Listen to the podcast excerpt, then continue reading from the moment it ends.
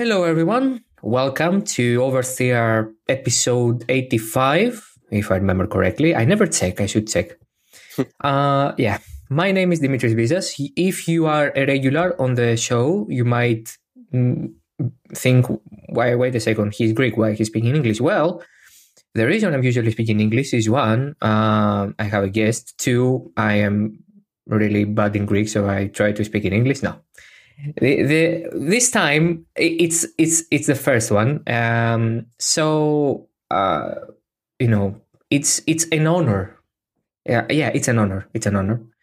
Um, it's a pleasure and it's uh, a great opportunity to catch up, even though we talk every day, with uh, a dear colleague and friend, Mr. Ed Spencer from uh, Motorlat and from various other things amongst his Twitter feed, which is amazing. Ed, welcome.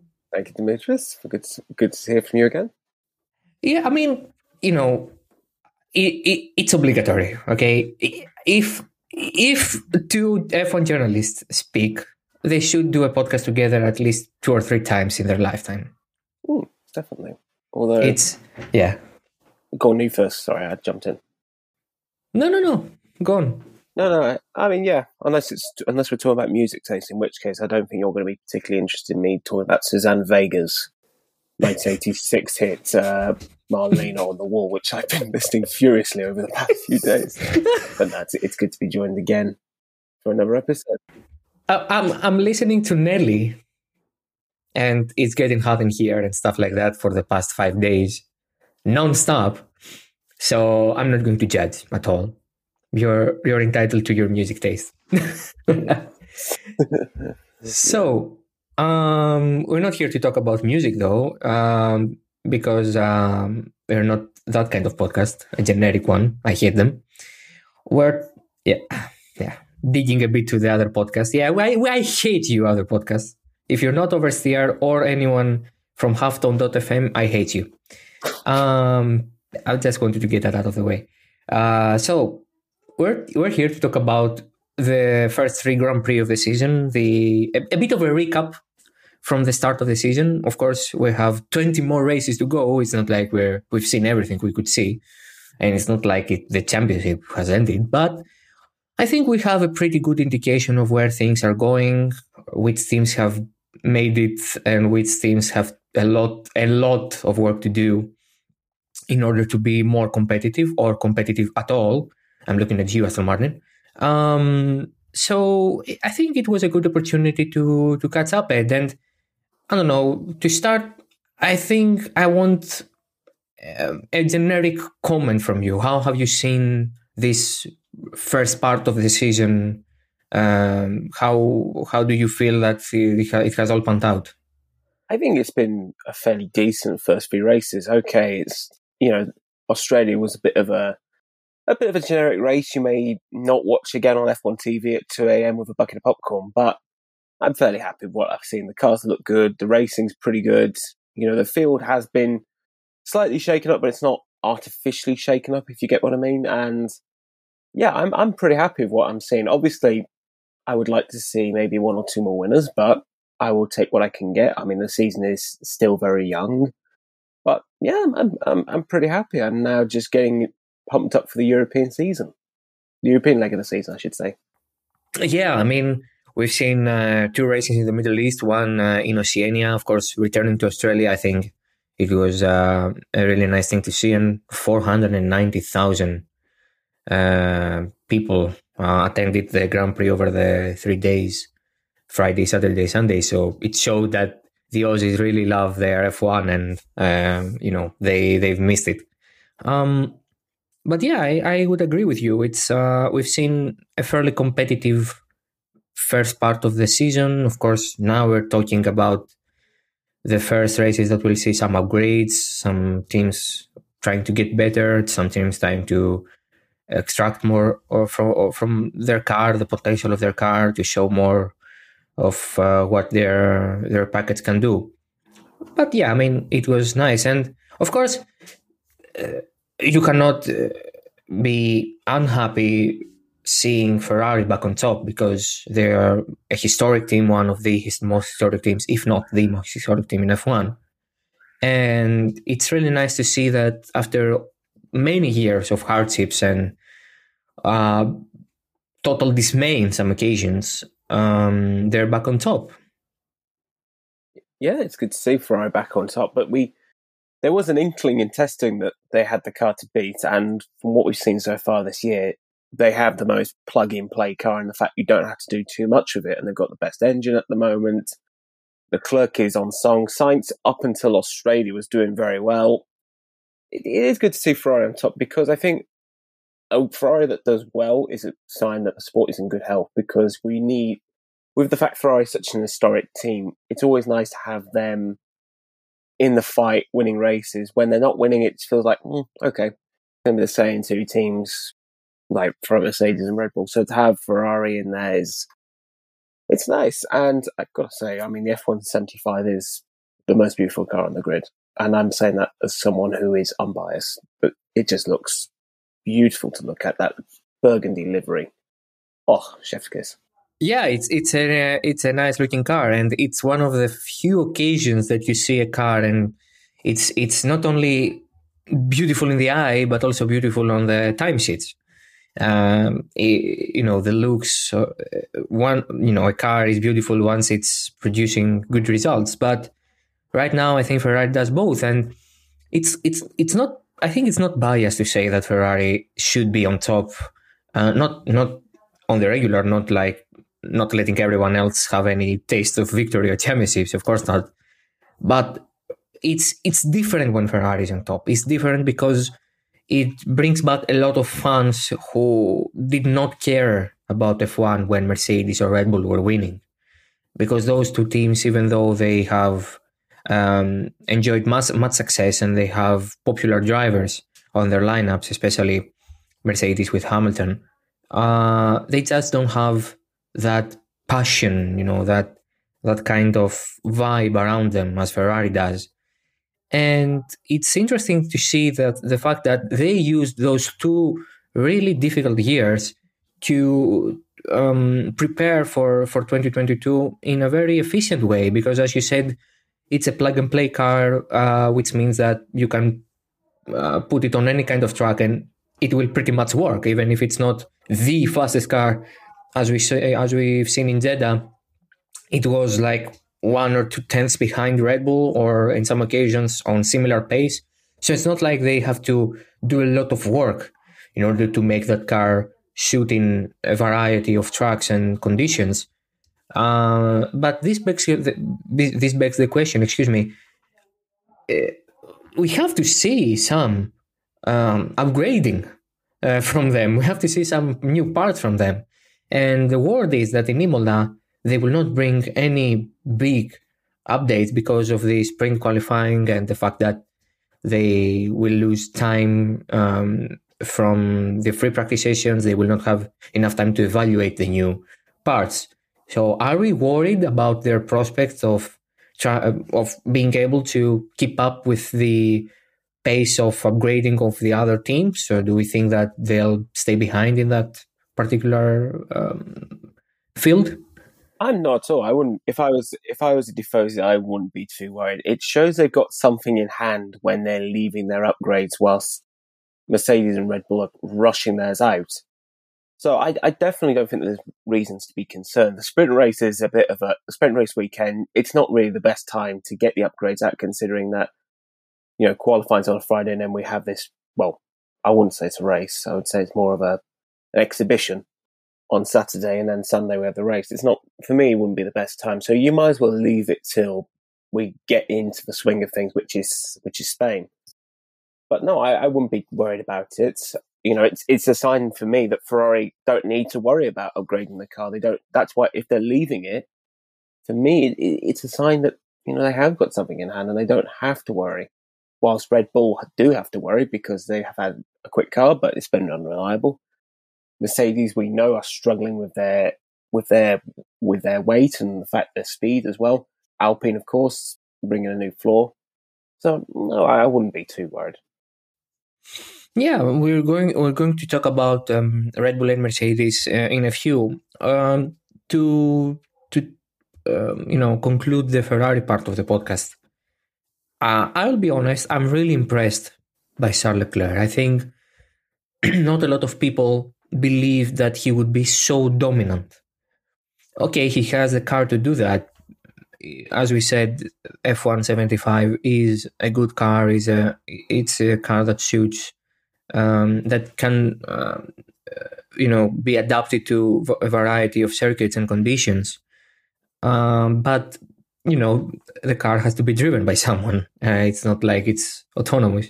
So Charles has done amazingly so far, and it shows that even though he lost out to Carlos Sainz on points last season, the talent and the uh, the potential is on Charles' um, corner of the ring. He he is the one who has the the the capacity or even the talent to do such things because especially in Australia, he would win by a mile if we didn't have two safety car uh, interruptions, you know, bunting up the field again. And of course, uh, had Verstappen uh, actually not retired, I mean, the gap would be like 10, 15 seconds. So it seems to me that Charles is the guy to lead them out of that slump, that 14 year slump and bring them back to a title position, a title winning position, and himself as well in the driver's title uh, helm.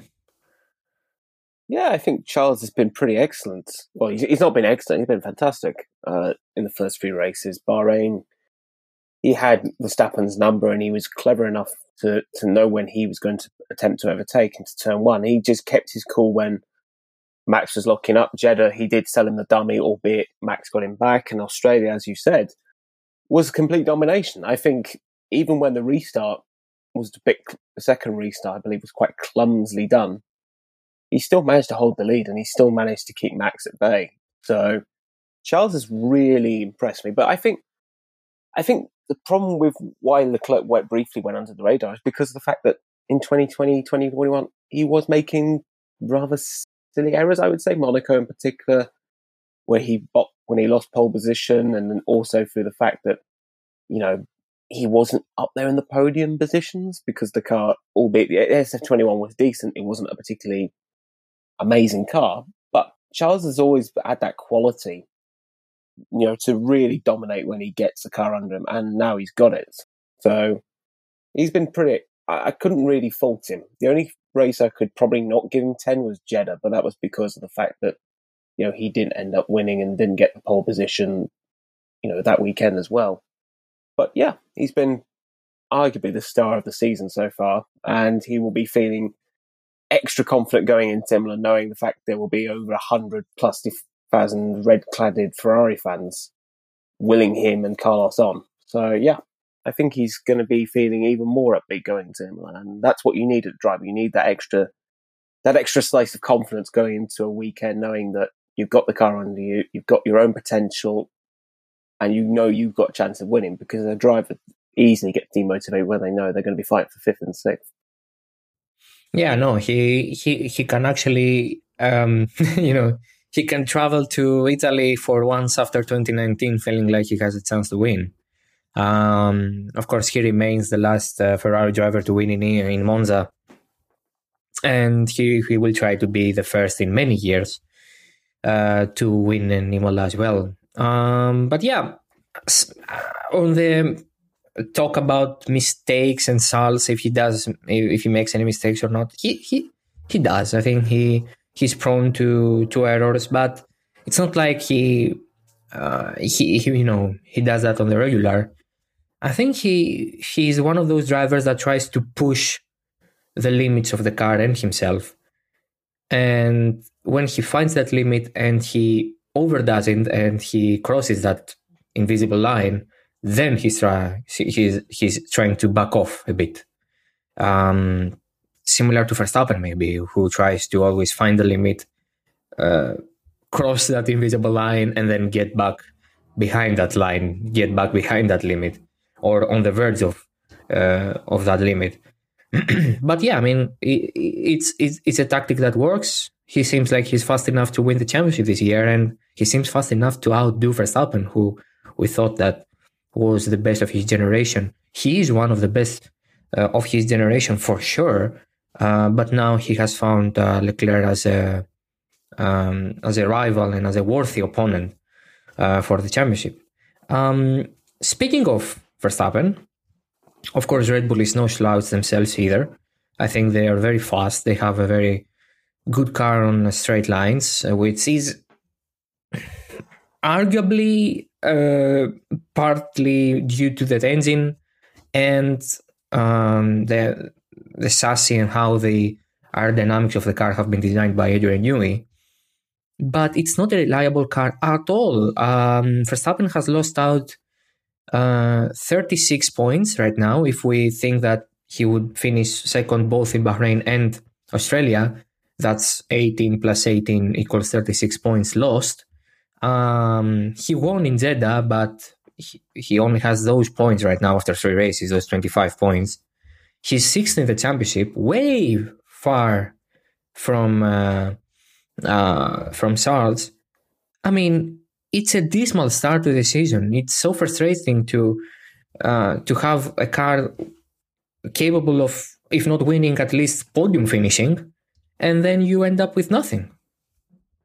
Well, yeah, and I don't. Um, none of those DNS were Max's fault. Max is still driving at the level that won him the championship in 2021, but that car is it's fast, but it's unreliable, as you said, and it's been seemingly seemingly the same issue in regards it's something to do with the fuel system, and it's all well and good having a quick car if you can't, but if you can't finish, then you know you're going to well, you're you're, you're basically got no chance of winning the title, and I feel that Perez has had the better start to the season compared to Verstappen. And, you know, 36 points, even at this early stage, is still crucial because every, as we know, in Formula One, every point counts. And when you're not getting the points you need, and considering the fact that he would only be a few points behind Charles if he'd finished second in both races, then you have to wonder is the title chance you know, starting to show cracks. I don't think it is because we're only three races in, and a lot can happen.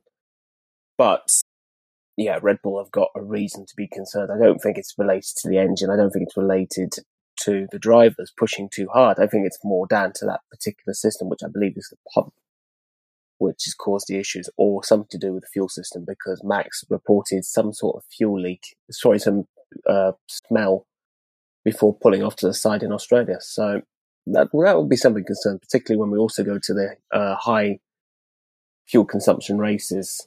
You know, in the latter part of the European season, which require you know top the engines to be brutally tested on long straights. It's it's a shame because uh, you I always have the um, um, I don't know the example of McLaren in 2005. I think it's it was arguably the fastest car on the field that that season, but it was really unreliable, and it didn't give the chance to Kimi to actually fight for the championship from from all those due to all those uh, reliability issues.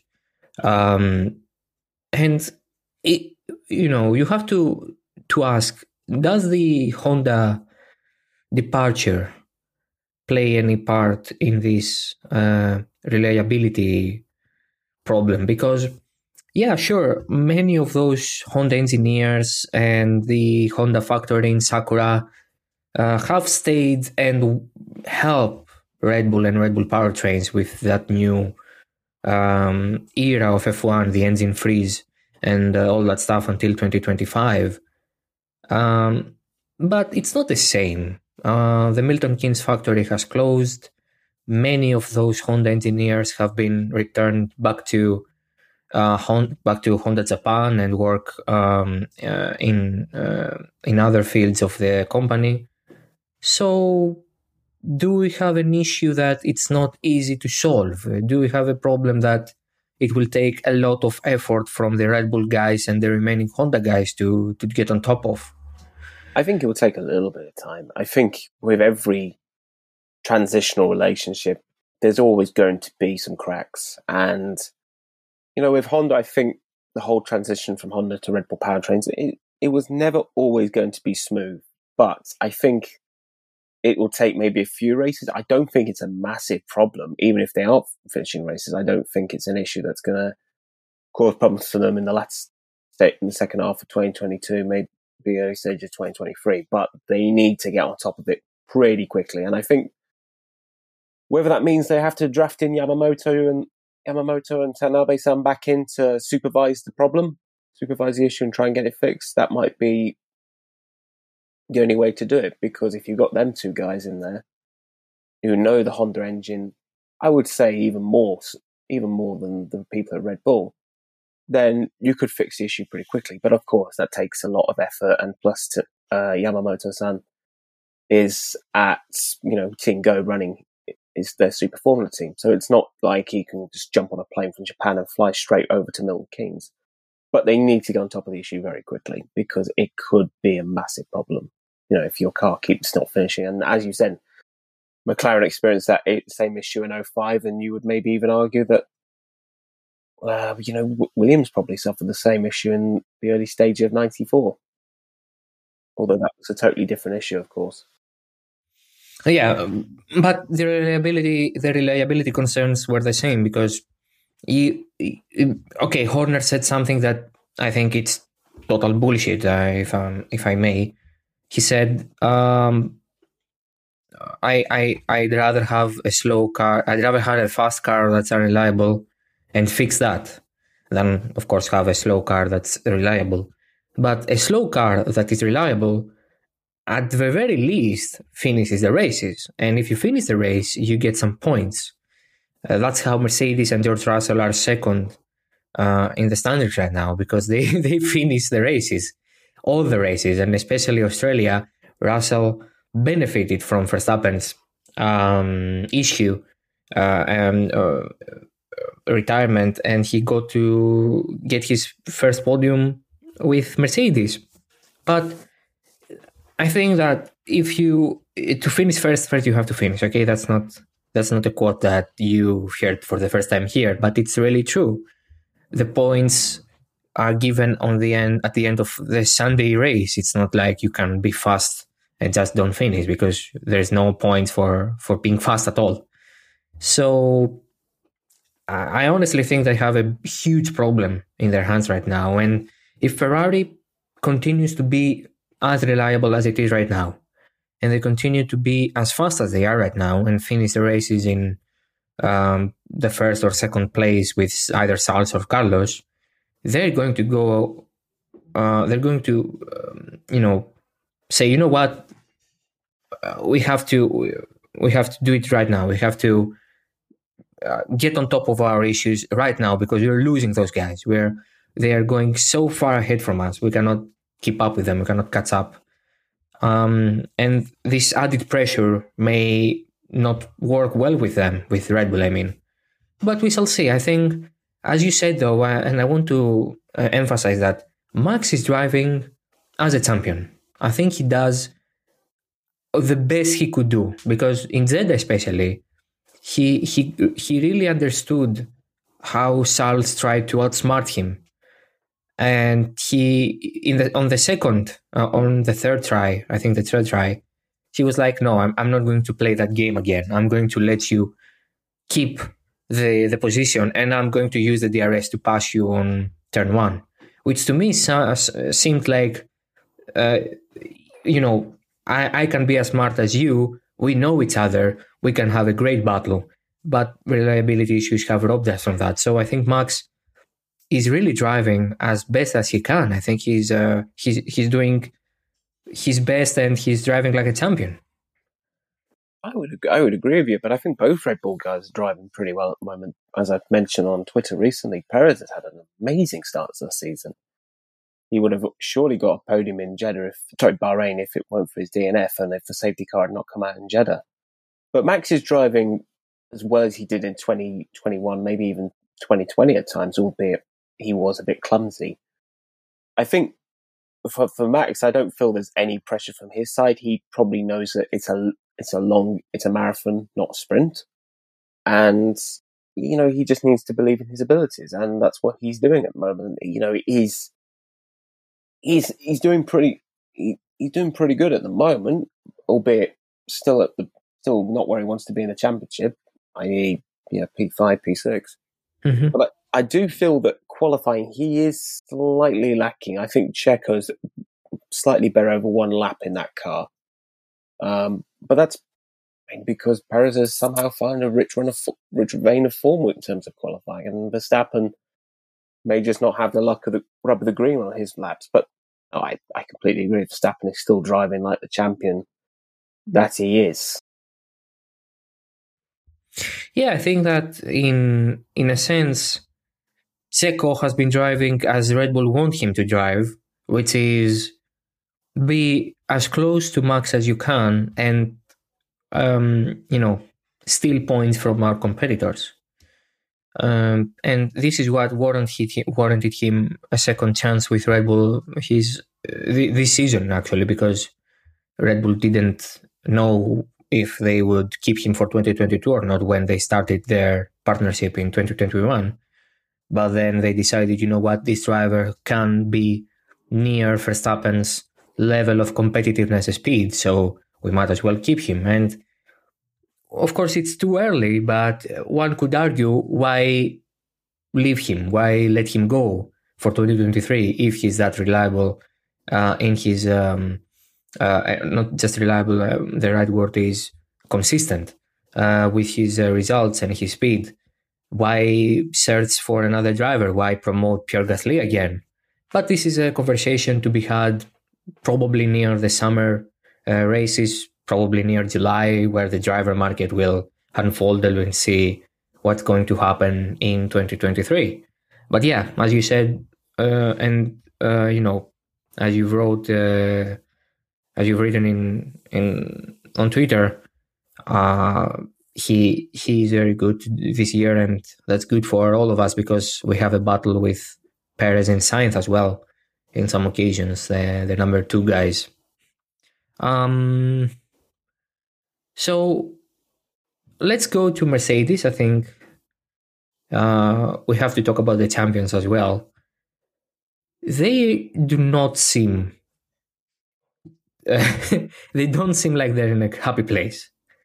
Uh, I haven't seen Toto Wolff so downbeat and skeptical since probably 2013, and uh, I've I've said that to you privately. I think Mercedes is in their worst position since 2013. They're they are competitive, short of, but they're not dominant. They're not a championship winning uh, team right now. They don't have a championship winning car right now. They don't have a race winning car right now, to be exact. Uh, but they do have the drivers. They do have, of course, Lewis Hamilton, and of course George Russell, who I really believe is performing really, really well. But before we go to the drivers, the car is is not a pleasant sight, and I'm sure it's not a pleasant drive for them. No, it doesn't look pleasant at all, and you know you can see that.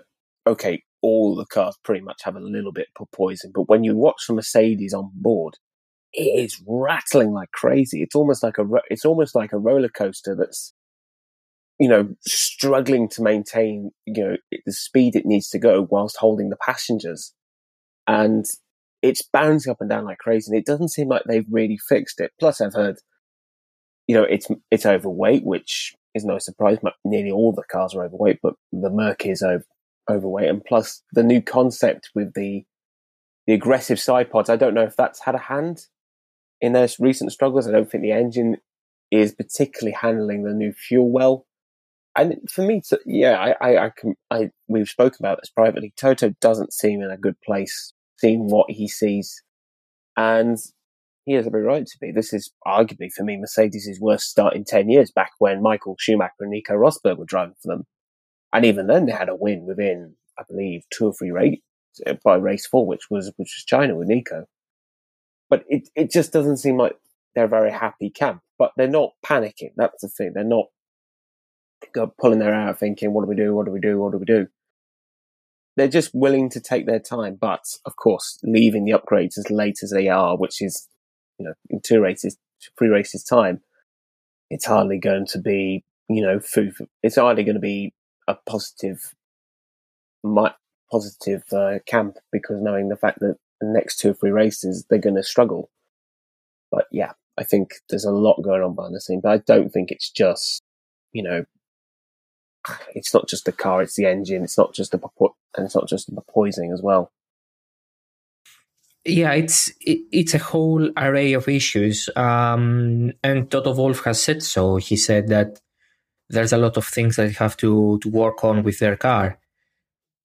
I honestly think that Mercedes have have been on the wrong foot to start the season for the first time since the dawn of the hybrid era, as you said. And it's the first time that a, that a set of regulation, a change in the regulations, has um, caught them, caught them, um, excuse me, caught them off guard. 2017, they totally got on top of that. Uh, 2019, the same.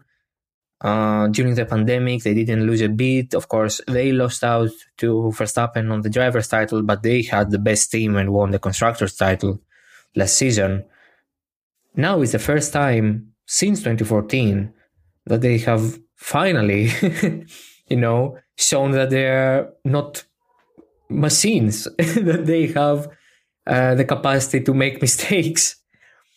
Which is funny to say for Mercedes. They seemed indestructible since 2014. They seemed like they had the best team, and they did. They, it's not like everyone else just um, didn't do well. They did better than them. Um, and it's it's a discussion you, you have to start at some point. Has the reshuffling of Mercedes played any part in that performance slump? James Allison has been quote unquote promoted, uh, leaving Mike Elliott as the technical director of the team. Um, many of the engine guys, the guys who work uh, uh, in Brixworth in the HPP department, have left for to join, amongst other teams, Red Bull. So, does it seem like the Mercedes era has finally come to an end because lots of people have been either uh, moved from their previous roles to other positions in the company or outright left?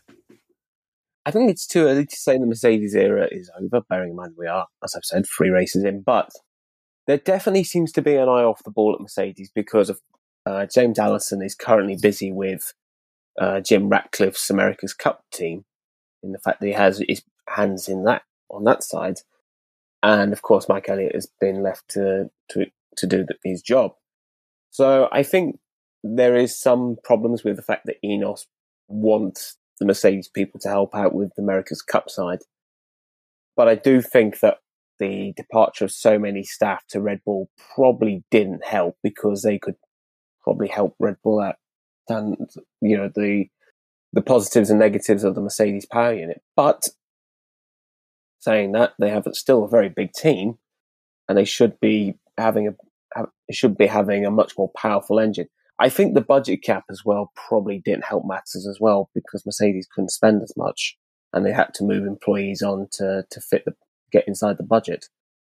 So I think it's an, it's an array of issues. I think the, the fact Allison is off to go and you know run a sailboat, you've got people leaving to go to Red Bull and or maybe even Aston Martin. I think I think have Aston poached a couple of Mercedes employees. I think they have. Um, mostly Red Bull ones. yeah, Dan Fallows, for example. Oh yeah, Dan Fallows. Yeah, and of course the fact that they've had to they've had to like every other team deal with having to move staff around with the budget cap has probably not helped things. So it's a whole smorgasbord. I think um, also the fact that there have been new rules in place for the amount of uh, uh, hours you can spend on wind tunnel and CFD has played a huge part in in that reshuffling of the order. Not just the downfall of Mercedes, if you may, but also the Ferrari uprising and the fact that Haas and Alfa Romeo as well have been pretty competitive in the midfield season, or even Alpine as well. They had more time to work on their cars uh, compared to Mercedes or Red Bull, who had less available time with those pretty important tools back in their factories because they were so successful in 2020 2021 so uh, I, I, I have to assume and it's not um, unfair to say that these new regulations have played a big part in the competitive order of the, the season so far which is what the um, you know the Ross Brawns and Pat Symonds of this world wanted. Um, but if you are Mercedes or Red Bull, you you feel like you've been, um, I don't know, done unfair, maybe. But you know, it's the nature of the sport. Sometimes, sometimes you have to do stuff like that in order to bounce up a field and create a new atmosphere. It's not the first time that the FIA and F1 have imposed new rules to stop the winning teams from winning and help the losing teams to get back on their winning ways again. So yeah, it's a it's a good old reshuffling of the order, which is not uh, by any means a new a new status quo in F1. Um, any last comments on Mercedes before we move on?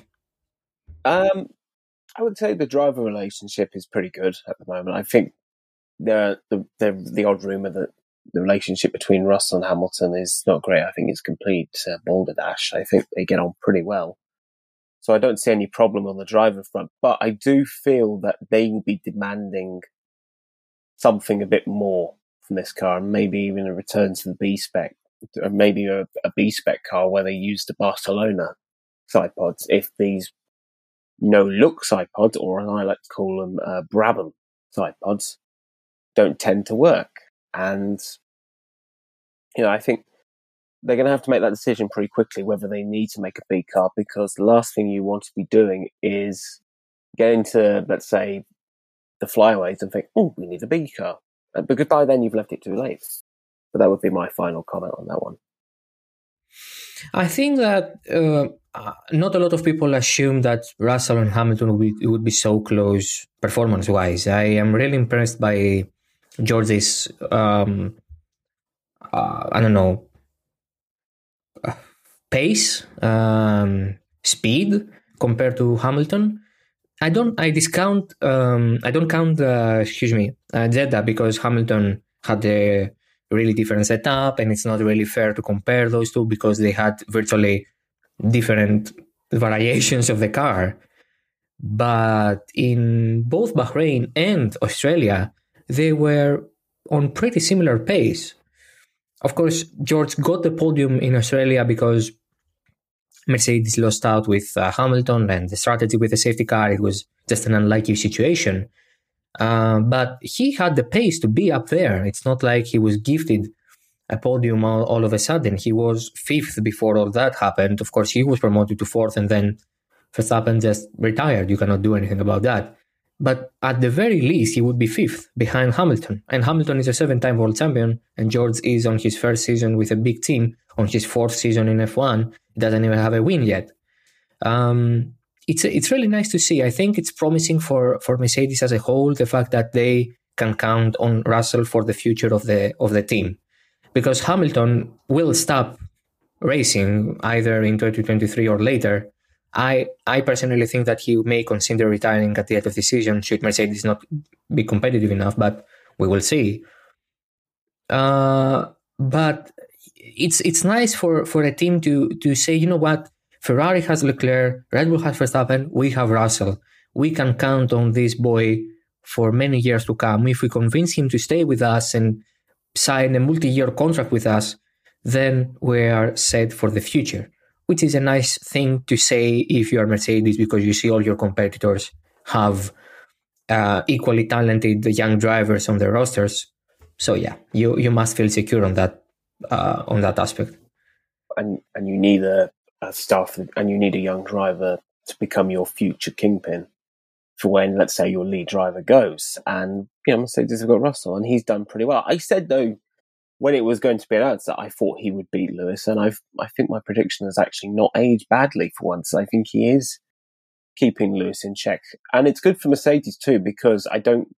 Well, the transition has been extremely smooth from Bottas to Russell, and sometimes when you switch, when you go from drivers from a, uh, a senior driver to a younger driver, the transition can take a little bit longer. Look at, let's say, Williams when they got rid of Damon Hill and put Heinz Harald Frentzen.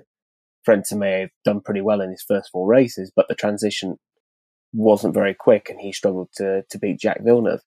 With Mercedes, they've got someone who knows the team, number one. Number two, is extremely quick in his own right. I mean, after all, he did qualify Williams second on the grid in, in Belgium, albeit, you know, it was in pouring rain and they'd set the car up beautifully. But yeah, I think it is close, close than what many people were expecting. I didn't think it would be, you know, that he would be a million miles away from from Lewis, but yeah, he's he settled in nicely. Mercedes can build that team around him when Lewis decides to to pack it up, and you know he could probably jump in number as a number one driver when when Lewis goes, even if they do sign, let's say, a Pierre Gasly or an Esteban Ocon or even a Max Verstappen, because Toto, Toto Wolff does rate Verstappen quite heavily. So who knows? Ooh, Pierre Gasly in Mercedes. Mm, yes. Ooh, spicy, spicy stuff. Yes, of course. Although Ocon might uh, say, "Hang on a minute, I that one." I, I, I thought I had dibs on that on that uh, place in Mercedes. Well, not anymore. Not anymore, my friend. You decided to go with the friends. And now you're going to be now you're teaming up with Piastri. well, I mean, Oscar is a is a good driver. mm. Well, you know, I mean, it, should Alonso leave at the end of the season, uh, I think Piastri should be just, you know what, this is my place, right? Right? Right? well, there may be a, a, slot at Aston Martin opening up, so there's been the odd rumor that Alonso might go there instead to extend. Oh no, F1 tenure. No, please don't. the the plan. That's now their plan. Yeah, El plan has become the plan. The plan, dear boy, not El plan. Um, you know what? Uh, we tried to get Sebastian Vettel out of that place in order to just let him go and retire in peace. We're not going to put Alonso in there. I mean, the boy has done a lot of bad decisions in his career. He deserves to not do this one as well. but, but he gets a sweet company car. I mean, well, is I, I I honestly would prefer an Alpine A110 than any Aston Martin. I'm honest. Ooh, that's harsh. I'd prefer an Aston. no, why would you prefer an Aston? Where are you're British? Is that the British bias? Yeah, speaking? I knew the British bias was coming out. No, I'd prefer a DB5 or a, maybe a DBS. Pre- pre- preferably not rolled by James Bond. Yeah. well, I don't like uh, the Aston Martins because I think they're poorly made. I mean, they're not Ferrari good, but I mean, I'd take one. If if someone said to me, "Do you want the keys for this for a few days?" I'd say, "Yeah, yeah, sure." Just, just it might come, it might come back with half the door missing, but still. but yeah, the the city season is going to be very fun this year. I think with so many drivers out of contract, it's going to be, oh, it's going to be like real life musical chairs. And personally, I'm all for it because I love a crazy driver market. Yeah, I love it as well. It's honestly one of the best uh, parts of the season when you try to understand what's going to happen. Um, before we go there, though, uh, let's let's conclude with the with the grid. We're not going to talk about all the remaining teams. From the midfield, I want you to tell me which three teams do you think have stood out from for you from this first part of the season. Name three teams from the midfield that you think are the best right now. Right, Haas are definitely the first one because did anyone expect Kevin Magnussen to get a P5 on the first race of the season? Nope. Probably not. No. In fact, if you'd mentioned Kevin Magnussen returning to Formula One in January, they would have probably thought you had something, you were probably not putting milk on your cornflakes. Um, but yeah, they've been very impressive. Even if Australia was a bit of a blip, they've got an extremely good car. It seems the year of pain has been worth it. And with the fact that you know, K-Mag and, and Schumacher Jr. are getting on very well. You know, it's a good atmosphere and they can, that can only translate into a good points haul. They just need to get Schumacher in the points now, but Mick just needs to find that extra oomph get there. But I've been impressed by Haas. They've been extremely good so far. Alfa Romeo, again, who, who expected Alfa Romeo to come out of the blocks? Bottas has been has found his mojo again after you know what was a difficult 2021. But I think we he was a good he's been a good driver for a long time, and I think he was just waiting for that moment to shine again. Zhou has been impressive. I think you know he's ma- he's made people eat a lot of he's made people eat a lot of humble pie as of late. You know, people said he was. I think there was some comments saying he was worse than worse than you know the driver who was previously driving at Haas. We we won't mention too much. No, who who must not be named, like Voldemort. Your words, not mine. and I would say the final team that's really impressed me. Uh tough one because some of them are really jumbled. Um, I would say Alpine are starting to show a little bit of the pace that many were expecting. I think the car has looked competent, albeit very unreliable. And, you know, Alonso definitely had the pace to get on the front row of the grid for Australia if it weren't for that small little problem which caused a hydraulic failure. McLaren are, are slowly improving, but the proof will be on the pudding on that side when we get to get to Imola. Well, I would say Alpine has impressed me the most because I didn't believe they could actually produce a competitive car in the midfield because they've dropped the ball so many times, you just do not expect them to be fast enough. Um, they are unreliable, uh, especially with Alonso's car for some reason. Um, and he's he's already on the verge of getting some penalties because he will have to change some part of the engine uh, from the fourth or fifth race of the season, which is really really early. Um, but they have a car that can actually be regularly on, on the top 10, so can regularly score points. And who knows, maybe if they get it right with the updates, the upgrades of the car, excuse me, they may as well be able to fight for podiums in an odd chance. Um, Haas and Alfa Romeo to me have been really competitive, partly due to the new Ferrari engine. I think that plays a huge role in the competitiveness of their of their packages, which is really nice to see because both of them have endured really tough seasons, especially Haas uh, in 2020 and 2021. Um, but I'd like to see them on the long run because both of them have to get on with some upgrades and try to extract more potential from their cars. Uh, it's I think it's really important because the whole midfield package will do that uh, pretty swiftly, I think, because they have more um, potential to to to improve uh, their their package, and uh, that's that's going to be interesting to see. And I'm going to it and put a fourth one as well. That to me seems like they have done a fairly fairly good job, um, which is excuse me, AlphaTauri, they they have managed, I think, to stay on that uh, sweet spot of sixth position.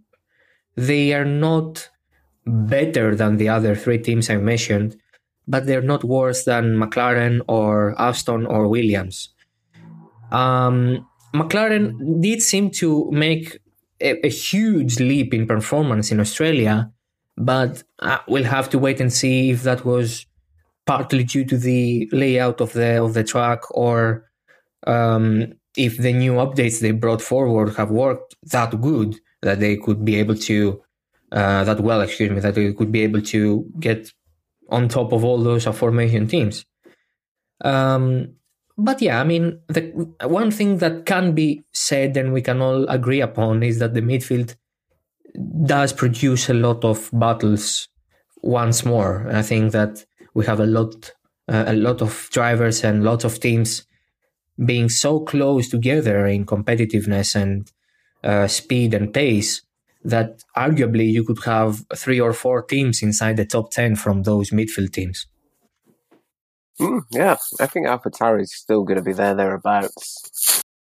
You know, as time goes by, they just need to fix reliability, but that's more down to the Honda side of it. Um, as for that, say, like Williams, Aston Martin, I'm not sure. Maybe your points finish if we have another Hungary 2021 style race, but yeah, I think they're still a bit distant.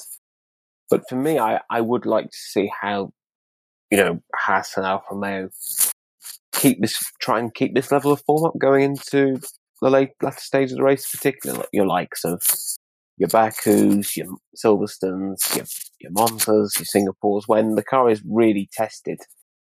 So at the moment, things are good, but obviously a lot can change in a race with, with one race weekend in Formula One. So yeah, still, still a long way to go. Don't don't don't count your chickens yet. We'll start ordering your Haas P4 Constructors Championship T-shirts. I mean, they don't have a, they don't even have a shop yet. They're trying to set it up. So they they they do have a shop. They just use Mick Schumacher and Kevin Magnussen's personal shops. Well, that's not having a shop. That's having a, a portal to other shops. it doesn't matter though. It, it's better than nothing. I mean, Benetton don't even have a Benetton don't even sell any of their old F1 gear. I have to go on Vinted or something like that to just try and find a hundred pound jumper. Well, why would you buy a Benetton F1 team shirt in 2022? Because it's cool. It's iconic. It's it's. Is it? Yeah, for me, Benetton Mild Seven was one of the most iconic link up team team brandings. Like that blue and green, blue and white Schumacher Benettons, also with Jean Alesi as well. Yeah, iconic. But that's because I that's because I'm a avid. That's because I basically watched too much '90s Formula One. So my bad. so, um, car car's horn outside my house. What do they want? All right. Uh, so, um, I think that's all. I think we should. Um, that should do it. Um, there's lots to see yet, as as you said, Ed. It's it's too early.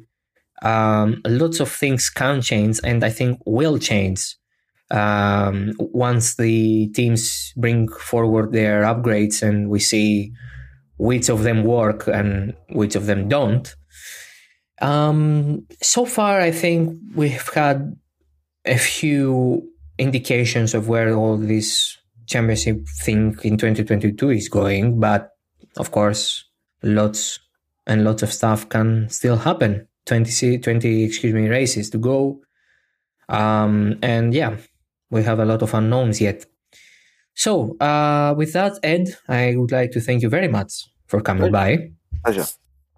Uh, I, you can follow Ed on Twitter at Ed Spencer uh, underscore 99. Uh, I, actually, I will leave his Twitter handle uh, on the notes whenever you decide to listen to the podcast. You will always be able to find it. Um, what else? Yeah, that was Oversteer episode 85. Uh, next Monday, it's going to be back again in Greek. So if you are not Greek and you're listening to this podcast, too bad. This was your only chance. Uh, but if you're Greek and you listen to this podcast and you have been bored by my by my English, you will be glad to know that um, on Easter Monday, uh, for us Orthodox uh, people, um, we will have a new episode, um, and we're going to talk about the Emilia Romagna Grand Prix, which is of course on Easter Sunday for us, or of course for all the other peeps, uh, it's going to be uh, 24 of April. So um, that's all. Uh, see you next Monday. Thank you for staying uh, until that point of the podcast, which means you made it. Good job for you. Um, you can always listen to previous episodes we've done, not only with Ed, we've done one more episode with Ed, but with various British speaking, English speaking, excuse me, um, guests, uh, which I find uh, pretty amazing to do because you get to speak with people that have a different perspective from you, and it's always nice to hear their opinions. And of course, uh, if you're Greek, I remind you that you can always follow Oversteer on Spotify, Google Podcast, Apple Podcast, wherever you want, in order to not miss a single episode. That will do it. Thank you so much. Have a great week, and we hope we have a great remainder of the season. Thank you so much. Thank you. Bye bye.